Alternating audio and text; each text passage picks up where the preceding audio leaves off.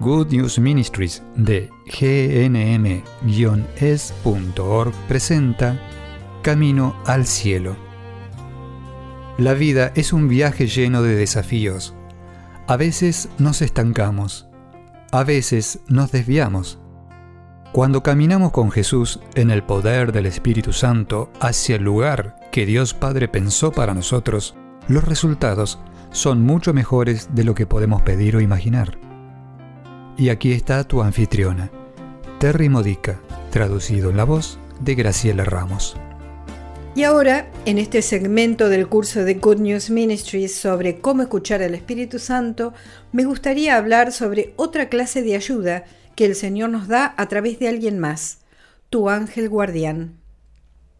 Ahora bien, se supone que no debemos comunicarnos con nuestros ángeles de la guarda en una conversación.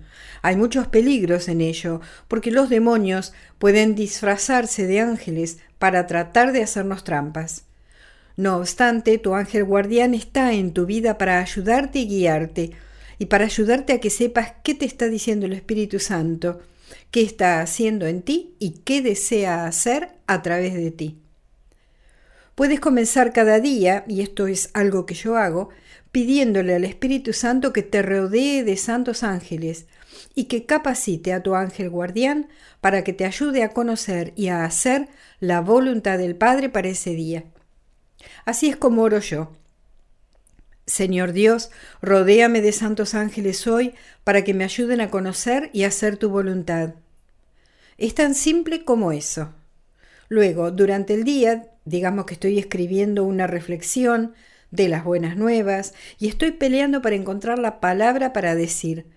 O bien, otra cosa que me sucede a menudo, estoy trabajando en la página web de Good News Ministries y hay un código que no comprendo, no está trabajando bien, algo que no está haciendo bien y debería hacerlo. Me siento frustrada porque mi conocimiento es limitado, entonces me detengo y digo, Espíritu Santo, tú sabes cómo arreglar este problema del sitio web. O tú sabes la frase correcta que debería usar en esta reflexión que estoy escribiendo. Espíritu Santo, ¿qué es? ¿Cuál es la respuesta aquí? Inspírame. Y si no recibo una respuesta en ese momento, algún tipo de inspiración, entonces digo, bien, ángel guardián, tu trabajo es ayudarme, Ayúdame a escuchar lo que el Espíritu Santo está tratando de decirme. Y luego otra vez me aquieto y escucho la primera idea que llegue a mi mente. Y si el primer consejo no funciona, el segundo generalmente sí.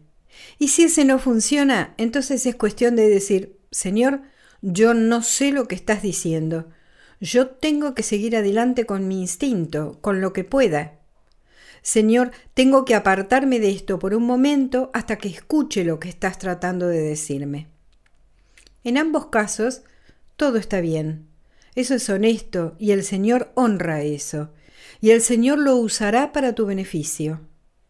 Seguimos adelante y el Señor nos guiará, deteniéndonos, interrumpiéndonos, tal vez con una llamada telefónica o algo que evite que sigamos en la dirección equivocada alejarnos de la situación y esperar a sentirnos con nuevas energías e inspirados nuevamente es a menudo la mejor forma de seguir.